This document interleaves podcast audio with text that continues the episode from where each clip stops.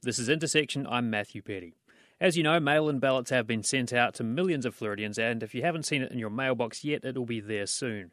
With the election just weeks away, WMFE and WUSF brought together experts last Thursday on a Facebook Live show to answer your questions about mail in ballots. We're going to listen back to that conversation now. Welcome to the state we're in. I'm your host, Matthew Peddie. We're glad you're with us tonight, and this page and this show are part of a special collaboration between two NPR stations here in Florida. WUSF in Tampa, and WMFE in Orlando. Now, for the past year, our newsrooms have been covering this monumental presidential election from the I 4 corridor. It's one of the most important voting regions in the entire nation. We're spending time focused on how the election affects your life. We've been sharing the facts about voting in the Sunshine State, and tonight we've brought together some experts to answer your questions. As you know, mail in ballots were sent out to millions of Floridians this week, and if you haven't seen it in your mailbox yet, it will be there soon. So today we're answering your questions about making sure your ballot counts. What questions do you have? Leave us a question in the comments of this live stream, and I'll get to as many of those as possible. You can like and follow the State We're In's Facebook page to be notified when we go live, and also share this live stream as well. Here with me tonight are Brian Corley and Julie Marcus. They are supervisors of elections in Pasco and Pinellas County, and Joe Byrnes. He's a reporter with WMFE. Brian, Julie, and Joe, welcome to the show. Thank you, Matt. Thanks for having us. Thank you, Matt. Well, Brian and Julia, I want to start with you both. Um, tell us a little bit about what you do as election supervisors, and Julie, maybe you can kick us off. What we do in a summation is we conduct fair, accurate, and secure elections. That's our job. Our job is to make sure that we provide access to voter registration and ballots and do everything that we can to get folks um, as part, you know, part of the process and make sure that it's conducted fairly. We want to make sure everything is counted, of course, and we want high participation. Brian, this is the sharp end of election season, right? We're into the final weeks leading up to the election. Um, I imagine you're pretty busy. Are you nervous at all, kind of anticipating November, or you you fairly calm and collected? You got everything in place? Surprisingly calm. You know, this whole year, you know, it's it's 2020. Say no more. More with, you know, looking back, presidential preference primary when this this tsunami of a pandemic, we know a whole lot about it and I know I speak for my colleague Julie when we lost poll workers and polling places, and it was supposed to go away and come back in the fall, uh, COVID 19, and of course it didn't go away as we know. Um, and so during the primary, it did afford us the opportunity to test out our, our protocols and procedures to make sure we have safe in-person voting. But uh, honestly, with you know, I'm at a point now where nothing would surprise me anymore. I told someone recently that, that if aliens land on I-4, my first thought would be, are they wearing a mask? Are they socially distanced? Uh, I'm surprisingly calm. Uh, we're ready. This is what we live for, to be honest with you. Um, you know, I, I, think we have the worst job title because when people hear supervisor of elections, it's as Julie alluded to, it's so much more than just election day. It, it, it's a lot yeah. behind the scenes, but we're we're under the pressure cooker at election time. That's okay. We can we can handle it. Joe Byrnes, uh, you reported on mail in ballots with Steve Newborn from WUSF a few weeks ago, um, looking at some of the do's and don'ts of mail in voting during the primary election. Uh, what were some of the standouts from the reporting that you and Steve did? Well, you want to make sure that you send your ballot in uh, as early as possible. So, you a lot of people have a standing request with the supervisor of elections, or they should request them now if they haven't, if they want to vote by mail and then return it as soon as they get it. Fill it out. Make sure that you sign the envelope and sign and uh, send it in. Um, and sign the right envelope. One of the curious problems that the supervisor of elections in Lake County described to me is kind of where there's two envelopes because it's a husband and wife, and the husband uses the wife's envelope and the wife uses the husband's envelope. Send it. Obviously, it's the wrong signature and that mm-hmm. causes a problem. And and then um, then there's people who just don't sign the envelope, and that apparently happens a good bit too.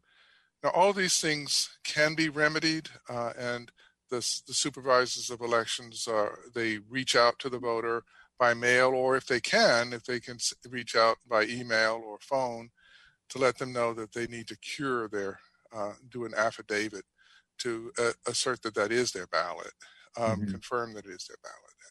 So uh, there's just a number of things that can go wrong. In fact, thousands of vote by mail ballots uh, were rejected for problems like that during the during the primary. Brian, what are some of the kind of classic mistakes that you see uh, year in, year out doing these elections and, and trying to make sure that people's votes are counted? Well, the two biggest ones, and Joe alluded to the one, you don't forget to sign it. And ironically enough, there's no greater advocate uh, for a voter than a supervisor elections and, and, his or her staff. It was actually the, the, the supervisors. I had the pleasure of being the chairman of the legislative committee that year in 2013 that advocated for uh, allowing a, a, voter who did not sign the ballot to cure it because prior to that, when we received it back with no signature, we couldn't even contact the voter. It was a receipt deemed cast once we got it. Uh, so the biggest thing we see is no signature, but also, you know, signature uh, mismatch. It's not even close. We have multi-level tier reviews, and you know, mm-hmm. it, it's it, this is becoming so. The election itself is becoming polarized and, and political, which is really inappropriate. It shouldn't be it's not rocket science. You re- we don't send out ballots to just willy nilly anybody. You request it. It's not forwardable. You can track your ballot like an Amazon package, and when we get it back, it's going to alert you, the voter, if you didn't sign it or the signature is so far off. We do encourage voters to update your signature because of what you have on file is when you registered to vote in 1974, and then you get we all get older and our and our signatures change. We get health conditions. If it's not even close, you know we have to have we have to balance access and integrity. So we tell mm-hmm. voters is, you know, you can update your signature as often as you want, but if there's signature variance, we're going to contact, as Joe alluded to, we're going to contact the voter. And, and under law now, they have until two days after election day to simply let us help them with a cure affidavit. It's it's that simple. So, uh, and, and, Joe did um, allude to some ballots being uh, rejected, if you will. It's very important to, to note that a lot of, of what's been covered in the media references a report by the ACLU and also particularly Dr. Dan Smith at the University of Florida. Uh, unfortunately, the data that Dr. Smith used conflated late return vote by mail ballots. If a ballot comes back at 7 p.m., we can't legally tabulate that, but that doesn't mean it's rejected. That's hmm. a totally different uh, ball game. And so, unfortunately, the data that was used that's now gone all over the country, uh, re- purporting you know rejection rates in Florida. In my case, half it was still less than half of 1%, but half of that were simply late ballots. They were not rejected. There's a big difference. So those two right. things, no signature and signature mismatch, were probably two biggest issues. Right. And I guess the takeaway from that, as Joe pointed out, would be uh, make sure if you are mailing in a ballot, get it in as early as you possibly can. Mm-hmm. Um, Julie Marcus, I wanted to come back to you. Um, your office tweeted out that it mailed out a record number of ballots. Is Pinellas mm-hmm. equipped to handle tabulating that number of ballots ahead of election day? Yeah, so what's what it was interesting is when we started educating voters on the you don't need an excuse to vote by mail back in 2007, we had no idea we were actually preparing for the 2020 presidential election cycle amidst a pandemic. So this uh, we, through all of these years, our voters have been uh, have become accustomed to voting by mail. Uh, for example, in 2008, in the March uh, presidential preference primary, we had 44,000 requests. By 2012 uh, general, we had over 300,000 requests. Uh, so our voters in Pinellas County are used to this process. Again, I, just as to bounce off of Brian, you know, you, after every election, you reevaluate your envelopes, your instructions. You th- think of ways of how how can we make this uh, easier for the voters to understand? How can we make sure that voters see this and that return this, and so on and so forth. And again, Pinellas County has very low rejection rates also, but our voters have been voting by mail for you know good 12 years and I mean, it, it, prior to that, yes, but what I mean is at the the at the rate that they do now. Mm-hmm. And we're at over 375,000 requests, which is about 53% of the voter registration rolls in Pinellas County, which is outstanding. Um, because obviously, in a pandemic, uh, a great way to cast a ballot um, is in the safety, convenience, and comfort of your own home. Mm-hmm. And, uh, and, and why not?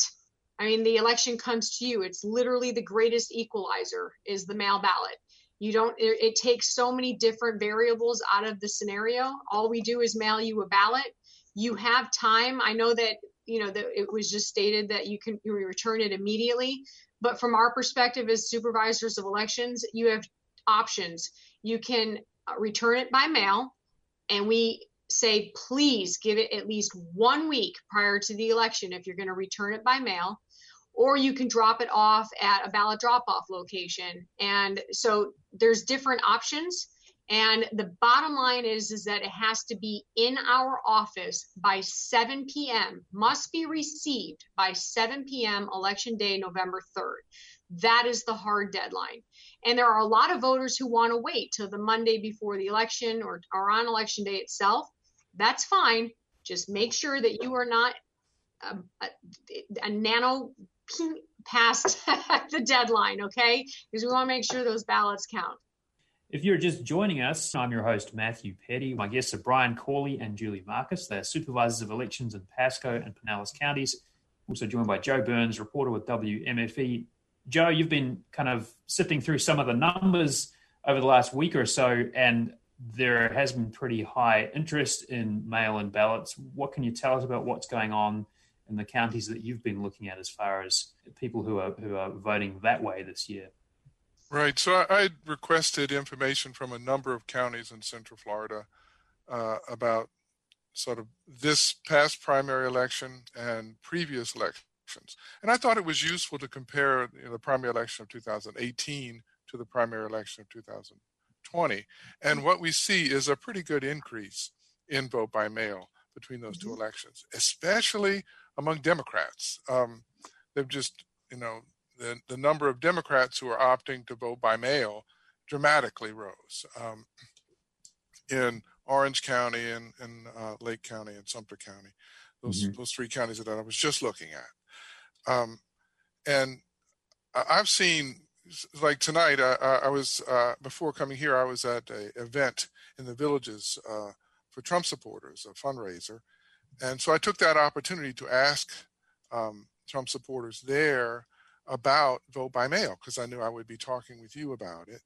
And there's just a lot of distrust, a lot of distrust of vote by mail and the system that they fear fraud, and that's a message that's coming out from the national campaign that. Hmm. Um, even though there's the caveat there that you know Florida is different, there's still a, a sense of distrust among uh, a lot of those voters.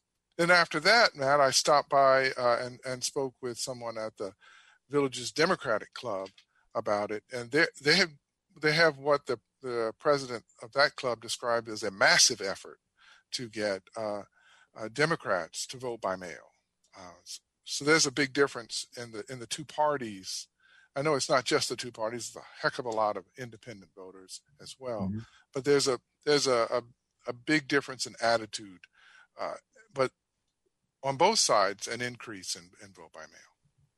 Indeed, uh, Brian. Just sort of thinking about the trying to bridge that information gap or, or get around people's fears of you know whether they're uh, legitimate kind of concerns or um, just not understanding how the process works or kind of buying into some of these theories about what happens when people vote by mail and some of the bad things that can happen.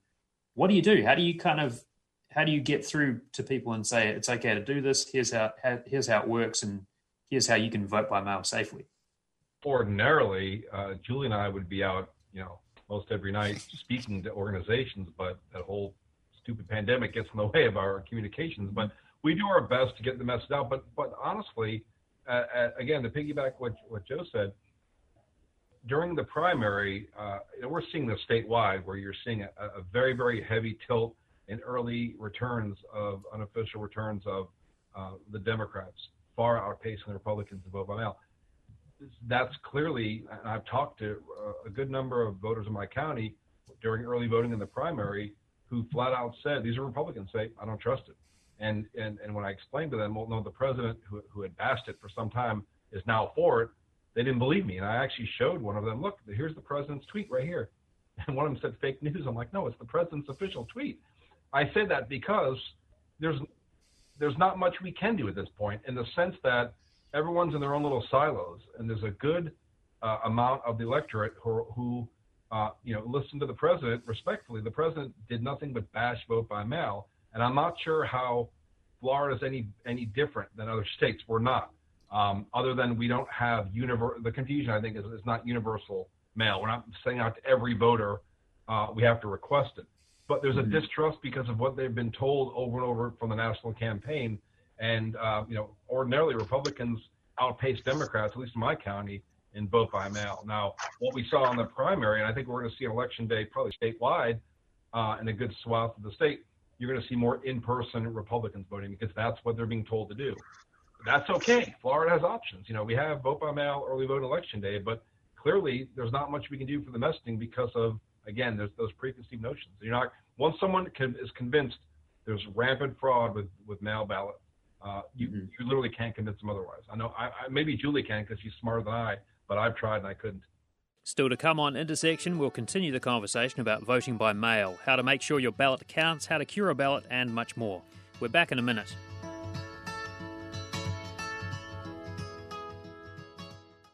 This is Intersection. I'm Matthew Peddie. Let's get back to our conversation with Pinellas and Pasco County election supervisors Julie Marcus and Brian Corley, and WMFE reporter Joe Byrnes, recorded from our Facebook live show, The State We're In, last Thursday. I've got a question here from Charlie Fernandez. Charlie, thanks for this question. And the question is Do we have any idea of the local impacts of voting by mail on, on mail delivery? Julie, I wonder if you could have a crack at answering that question. Any idea about you know what the impact of a, a surge in voting by mail might be on voting on mail delivery, or do you, you not kind of concern yourself too much about that? Well, we had the primary and we mailed out hundreds of thousands of ballots, and we had unbelievable return rate on it for a primary election. So we received almost 180,000 ballots back. Um, what I find so so I don't feel that there's an issue with the postal service. Again, voters have options. So if you don't want to return it by mail, you can return it to a ballot drop-off location. Mm-hmm. Uh, I was very pleased with the uh, turnout of the primary. So if you looked at the 2020 primary versus the 2018 primary, the 2018 had an open seat for U.S. Senate, governor, and, and cabinet seats on both tickets. And in the primary, you didn't have that at all. And yet Pinellas had a 0.22% less voter turnout than in the 2018 primary. That's an unbelievable. So I think that voters and I attribute that um, consistently through every election that we've conducted, general election wise, primary, um, to voters voting by mail. Vote when you put a ballot in someone's hand, they statistically are more likely to use it than a voter who votes in person. That's just a fact. Mm-hmm. Joe, I know you did some reporting on this, so I've got a follow up question here with all the recent issues involving the postal service, how can someone make sure their ballot is counted? Well, I like to I like to say, as I was telling you earlier today, it's trust but verify. You can verify that your mm-hmm. uh, ballot has literally been counted. Um, for instance, I, am in Marion County. I live in Ocala, and uh, so my wife and I went. Uh, we got our ballots on uh, mail-in ballot on Saturday. On Sunday, we went to the supervisor of elections office and put it in the drop box. And then um, a few days later, I, I get a uh, um, I get a confirmation from the uh, supervisors of elections office, a text indicating that my ballot has been counted. But you've if, got to sign up for that text service, right? You do, um, and I did. I uh, went to the site and did it, but if you haven't signed up, you can still check because on all of the supervisors of election site, I'm sure on on these guys' mm-hmm. sites as well, there's a way where you can look up your your ballot and see where it is in the process. If it's been if it's been uh, sent, if it's been received, uh, if it's been uh, counted, it'll indicate all those things, and it'll be mm-hmm. red. It, it it'll highlight if there's a problem and you know then there's instructions on what mm-hmm. you need to do. So even if they haven't called you yet, or sent you a letter yet, or sent you an email, you can check yourself. Um, uh, when I was talking with the, the president of the um, the Villages Democratic Club today, she she she said that a lot of her voters are very concerned about whether their ballot's being counted. She said one woman uh, uh, put her ballot in at noon and then checked back at two and it still hadn't been counted and she was really really concerned that it hadn't been counted yet but you mm-hmm. can check and in fact i urge people to do that it gives you a sense of comfort that you know that your civic duty has been successfully accomplished. Can I piggyback real quick off of that? Um, By all means. So we have toll toll free numbers. If someone doesn't, doesn't have computer access, we have a call center staff. Um, but when we look at, uh, you know, the post office does a fantastic job. They really do. And to answer the original question, the volume, you know, I, there's a, there's a great service called um, in, um, informed delivery. You can sign up for it, the USPS. I do it myself. I vote by mail um, myself, and I Saturday, uh, last Saturday, I got you know a picture of what was coming that day, and there was a picture of well, in essence, something from me, my ballot. But um, the, the, the ballots that returned after election day, we were doing analysis from the primary, and about 95% of those were, postmarked election day or thereafter. That means the voter put the ballot in their mailbox at say noon on election day, and the mm-hmm. instructions are very clear about getting it back to us. That's on the postal service. If you mail it, you know, a week before and it doesn't get there, that's on them. But the data shows that it was more the voter that has to take some responsibility. They are uh, the most important stakeholders, so they have to kind of you know. Yeah. and. Brian, that's true. In, in in both the 2018 general election and then we looked at the statistics of the 2020 primary. 86% in the general 2018, 84% of the uh, of what we saw in the 2020 primary. The ballots that were received late were postmarked on Monday, election day, or after election day. So, you know, again, obviously we want every ballot to count. Clearly, every effort is made to educate voters um, on the deadlines. I think that it, you know folks may get confused, which is why we're having this um, this uh, this this uh, discussion right now. Is that voters may be confused with other state laws, and um, and the bottom line is, is it has to be in by 7 p.m. election night um, for in order for it to be counted. So please make sure that folks go to the supervisor of elections website of your county to make sure that you know the deadlines. Call our office. Make sure that you know what you've got to do. There are, there are some level of responsibility on the voter as well as the supervisor, of course. But making sure you know those hard deadlines are crucial to making sure that your ballot is counted. I guess so Brian Corley and Julie Marcus, supervisors of elections in Pasco and Pinellas counties, also joined by Joe Byrnes, reporter with WMFE. Brian, just thinking about the fact that you vote by mail, has your signature ever been rejected? Ever experienced what that's like from a consumer's point of view?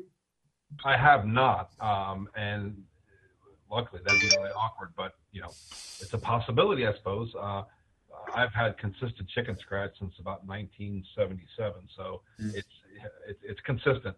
But um, you know, we just again we encourage everyone to. It, it, it's not a big deal. We, some some of our older voters get really upset when they they, they uh, we contact them or they contact us for a signature variance issue. They get really upset. We tell them it's okay. We're gonna take care of you. We're gonna get make sure your vote counts. And, and the irony is, we've had you know if somebody's uh, vote by mail ballot is rejected after they after a multi-tier review process and they were notified and they still didn't take the opportunity to cure that ballot up till the second day after election day it goes to the canvassing board. And the canvassing board still could still overrule all the other stuff and say, no, we see it. Um, it doesn't happen very often, but it can. And yeah. then what we do is we notify the voter and and tell them that their their ballot was rejected for signature variance. And guess what we do? We include a form for them to update the signature. We've had repeat customers.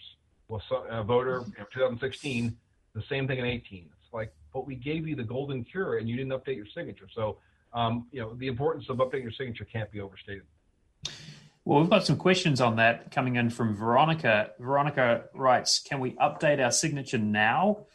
And some subsequent questions too. Which signature is the signature on your envelope compared to? Is it your driver's license? Um, Julie, just kind of clarify some of that for us, yeah. if you wouldn't mind. So the law is a little.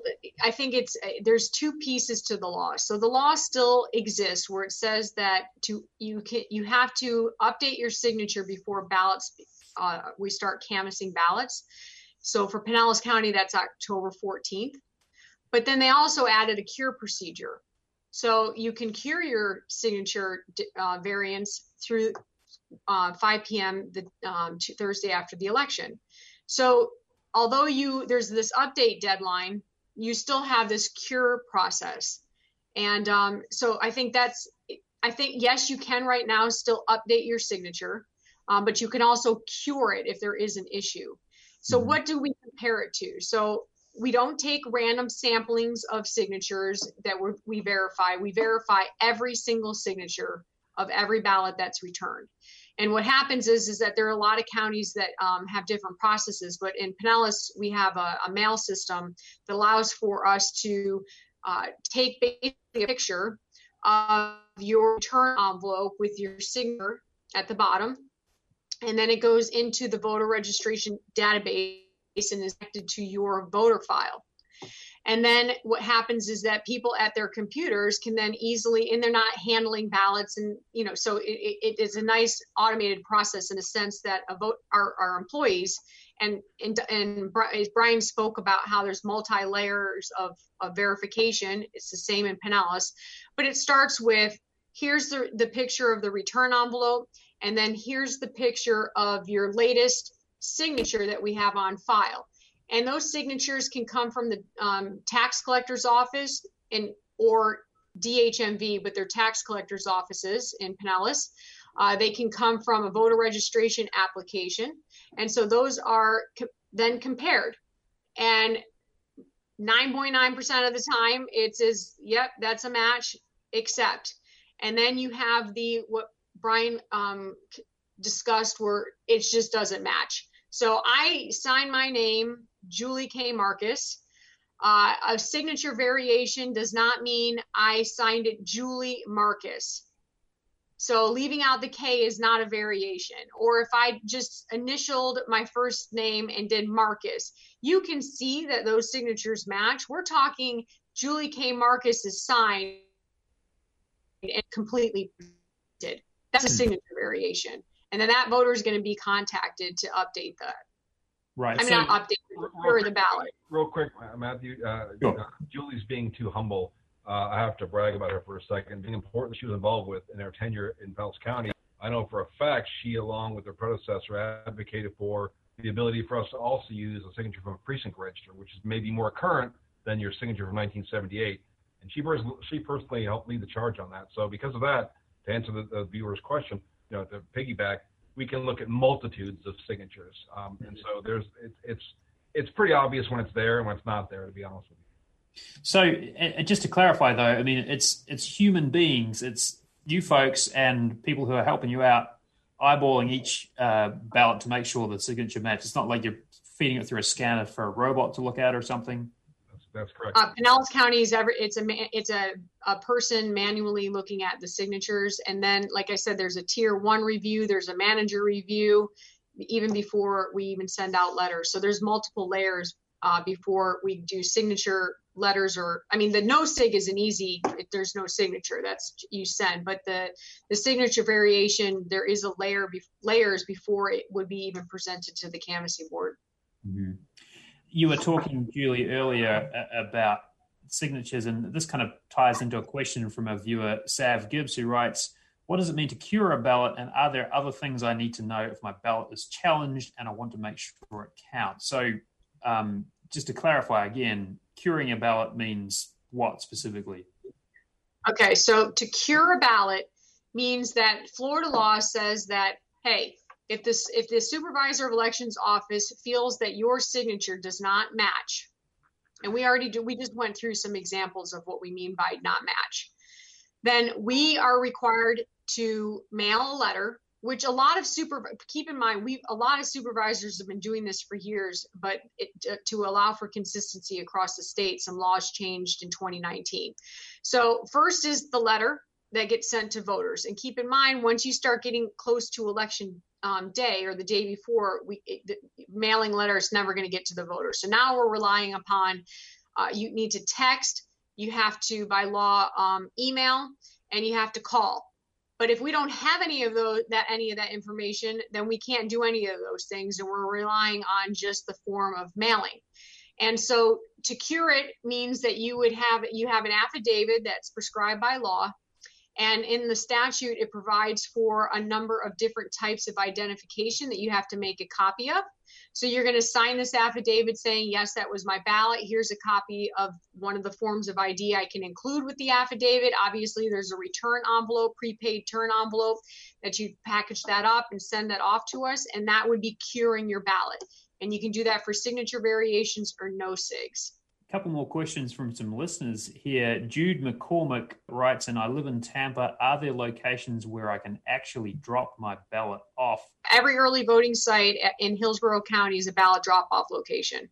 Mm-hmm. And and similar elsewhere, I mean, places where people can drop off ballots, you know, in your jurisdiction as well. Yeah, it's now it's mandated by statute at, at early voting that you secure drop boxes. But the irony was that was actually passed before the pandemic, and mm-hmm um, one of the reasons that it be, it's be so successful and being utilized, we didn't want voters who were concerned about their ballot getting back to us having to go into a, an area where there's other people lined to vote, for example. Like that was the ordinary kind of the old school procedure.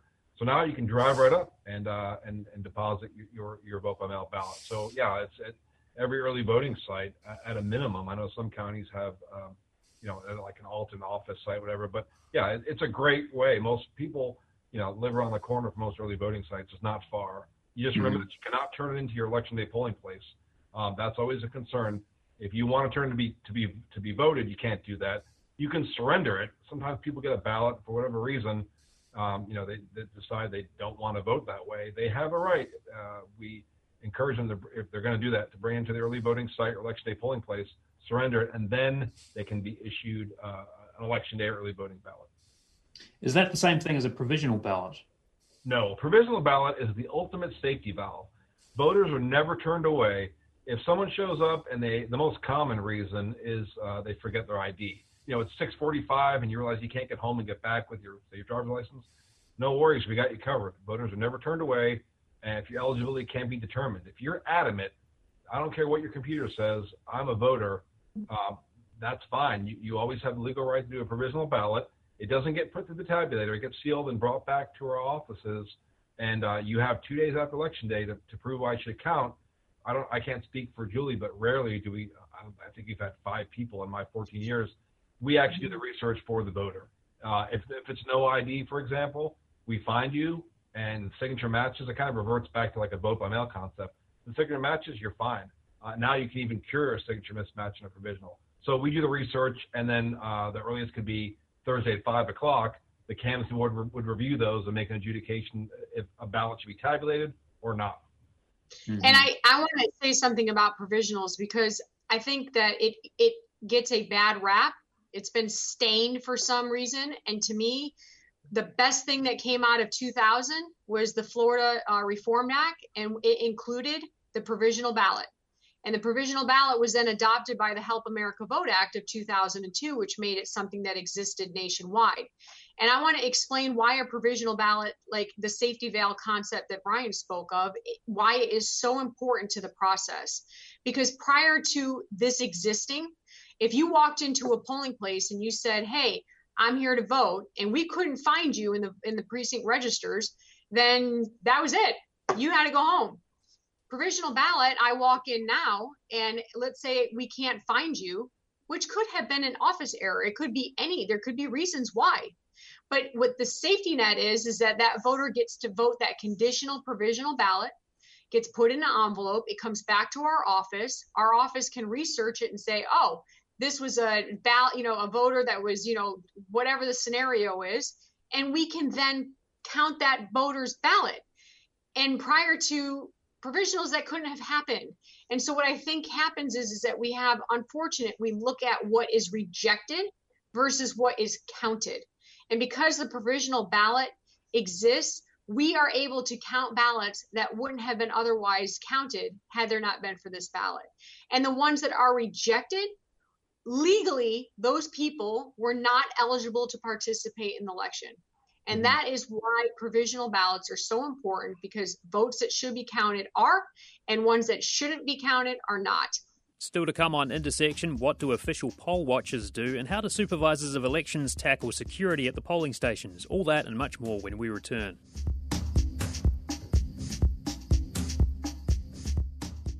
This is Intersection. I'm Matthew Peddie. You're listening to a recording of our Facebook Live show, The State We're In.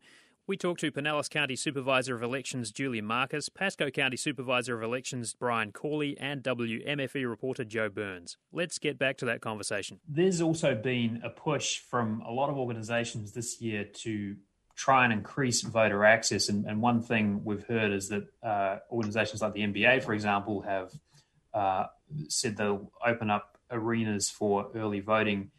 I wonder if you have some thoughts on this question from Jorge Vasquez here. I heard from a friend that the Amway Centre will open for early voting this month. Is this true? What are you hearing about that, Joe? The answer is yes. Uh, it's going to be an early voting site from October 19th to November 1st. Mm-hmm. Well, there you go. Um, thanks for that question, Jorge.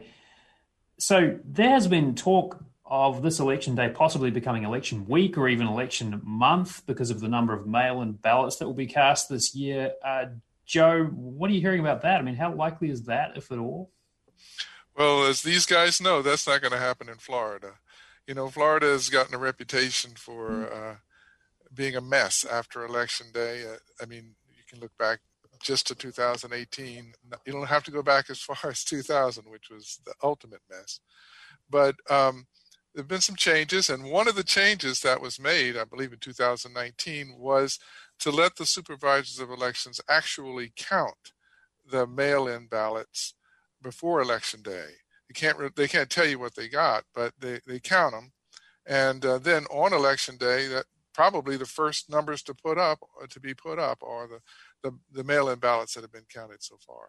So mm-hmm. Florida is not going to have that problem. It's, if if it has a problem, you know, Florida's good at finding problems, but if it has a problem, it's probably not going to be that one. Everyone, quite frankly, in America and Florida, need to take a giant chill pill. Elections are like Thanksgiving. It's not over after the turkey. You have you have like leftovers and, and to watch football and dessert, etc. It's never over election night. It was never. It never was. We still have the provisional ballots. We have the the vote by mail ballots that were dropped off on election day. We have those to be cured so the earliest uh, this election can be certified in Florida is going to be November 13th. Let's not forget, um, you in the background is a picture of me hugging my daughter before and after boot camp. She serves the United States Navy on a guided missile destroyer. The Sarah Corleys of the world and other men and women in the military and overseas voters get 10 days to get their ballot back. So, and and let me just let me just get this off my chest because it's been eating away at me our colleagues, Julie and I, our colleagues in, in, in, multiple states, but I can't help but think of the battleground states of Pennsylvania and, Michigan. The, the narrative is going to be it's going to take them days, maybe a week to count the ballots. What's the delay?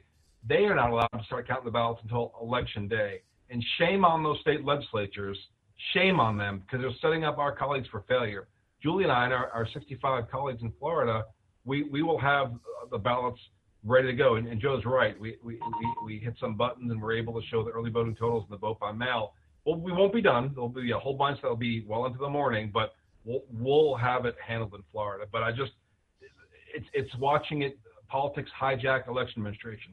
It shouldn't be that way. The politics should be left up to the politicians and the candidates and the voters. It should not involve the actual how we do elections. Sorry, I had to get off my chest. I feel better. Thank you. Julie, I know you had some thoughts on on this whole thing as yeah, well. I mean, I yeah, I think it's I think Brian encapsulated it nicely, but I, basically what you need to what what how it works is that we like in Pinellas County, we're going to start tabulating our counting mail ballots on October 14th, and we will continue to do that. And uh, on election day, you are still getting mail ballots because people like i said will hold on to those ballots because they want to make sure that you know that, that nothing happens with the candidates or they know what all the deal is whatever whatever the reasons are. They they want to drop them off on election day. So you have our three offices uh, during the entire day we have couriers bringing those ballots back to our main um, um, election service center so that we're tabulating those ballots throughout the day but you still have until 7 p.m. election night to return those mail ballots.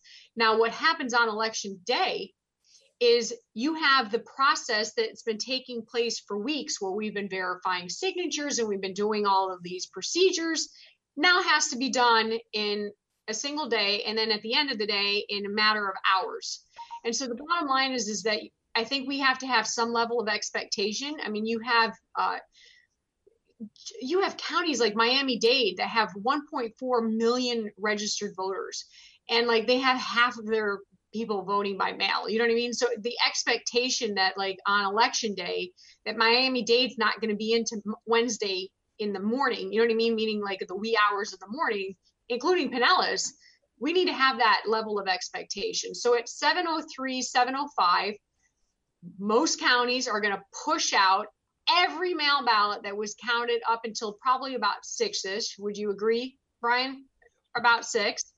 And then every ballot that was cast in person early voting, which probably for this election will account for probably 80, 75, 80% of the votes in a county. That's mm-hmm. what I'm hoping for anyway. So we have, you know what I mean? Because we obviously, if you're going to mail ballots to folks, you're going to folks to use them. So we're hoping we get at least an 80 to 90% return rate on our mail ballots. So that's a that's most of the vote is already out there. And then you have everybody at the polling places has seven o'clock. So if you're in line at seven o'clock, and please, every single presidential election and gubernatorial election, I've been doing this for four, 17 years. We have had lines. We've had lines at early voting sites. We have had lines on election day. And This is nothing new. That is a healthy representative democracy when you see lines. So we're going to have lines at 7 p.m. on election night, and that last voter gets to vote. We have a two card ballot. One's front and back, and the other one is all questions. It could take that voter a long time to get through that process, and we can't close the polls on that scanner to modem election results until that last voter leaves. So you mm-hmm. may have some polling places where voters haven't left till 7:45, 8 o'clock, and now we can close the polls at those locations. But throughout the night, as our, our, our polling places are modeming in, we'll start we'll upload those to the website. And then when you see 100% reporting, that means that all of our polling places have reported in. Hopefully, you don't have any issues with modems. If you do, it just always seems to be like the most I don't know, Brian, if you can have experienced this, it always feels like this, that it's of course the, the, the modem that's furthest away from your office. And so you have to wait for that one to come in. That's that it happens it happens you know what i mean there's just something comes up and it doesn't modem so now you have to bring it in and that's how you uh, upload the results to the website and then of course you're going to have that bucket of mail ballots that you're getting toward the end of the day up till 7 p.m that will be added in the wee hours of uh, Wednesday morning, meaning, so I know that we still have provisionals, you still have cures, and you have the 10 day overseas. But I think for if you look, unless we're literally down to a 2000 concept, uh, Florida has the results out. And, and that's because Florida statutes have really, really tight deadlines as to when you have to complete um, the processes. So mm-hmm where other states, for example, this one always gets me, like, you know, California's decided. And, you know, you have these states that are very blue or red, where uh, Florida's purple. So everybody's just sitting there watching Florida's and Ohio's and Pennsylvania's. But like uh, California has 30 days to process their provisional ballots for a general election in Pinellas or across the state of Florida, I'm sorry, we have to have those provisionals reported to the state as part of our unofficial results by noon on Saturday after the election. So it's extremely tight deadlines where other states who, you know, just go up as red or blue, Florida, uh, always everybody seems to think that we don't have it together when really we just are trying to get it done and we have really tight deadlines. If you're just joining us, I'm Matthew Peddie. I'm your host. You're watching The State We're In. We're talking about mail ballots with Brian Corley and Julie Marcus. They're supervisors of elections in Pasco and Pinellas County. We are also joined by Joe Byrnes, reporter at WMFE. Um, question coming in from David Bryant, and that is Are the supervisors prepared for security? I worry that the Proud Boys and other far right groups will try and intimidate voters and the polls on election day and at early voting sites. What are you doing to build confidence in the process? Well, Brian, thoughts on that? An, an easy one. Um, it's not going to be tolerated. In Florida statute 102.031 is very clear. We have we have uh, maintenance uh, in order of the polls. We have poll deputies who are deputized by both the supervisor of elections as well as, uh, as the sheriff's office. They are the eyes and the ears, and they are they they maintain under Florida law an entrance to a polling place or an early voting site 150 feet from that entrance is a no solicitation zone. So there's a buffer, it's a radius around a polling place. So there'll be no harassment of voters, and Florida law is very clear. If someone is being disruptive, uh, then we'll, we'll involve law enforcement if, if necessary. We're not going to have, you know, gangs showing up of, of people, Proud Boys or whatever. Just it's just not going to happen. If, and if they do, uh, I think I speak for every one of my colleagues. It's very simple. We work with it. We work. We partner with the sheriff's office. I know in Pasco, I, I, don't, I can't speak for Julie, but we have a sheriff's, usually a sergeant or lieutenant, embedded with us at our election day command center. And so mm-hmm. we're continually monitoring each polling place. And it's a simple, you know, a simple call to us, and uh, we'll get a deputy out there, dis- sheriff's deputy dispatched to handle the situation. So th- th- we want the biggest headache and worry for the voters to figure out who they're going to vote for when they show up. The rest of it will take care of itself. And so I'm not worried about security. It's nothing new to us, and we're going to make sure that there's a safe and secure environment as we have as we have in the past. Another question from a, a viewer, and this is kind of similar. I'm going to throw this to you, Julie, but Sam in St. Petersburg writes in on Tuesday night, the occupant of the White House told the nation, I'm urging my supporters to go into the polls and watch very carefully because that's what has to happen. I'm urging them to do it. Please describe the arrangements that must be made to guarantee voter safety in a normal circumstance. And are there contingencies in place for a time when heightened security might be necessary? what circumstances must be reached for that enhanced protection to kick in. So, do you have kind of contingency plan if things start to get a bit hairy?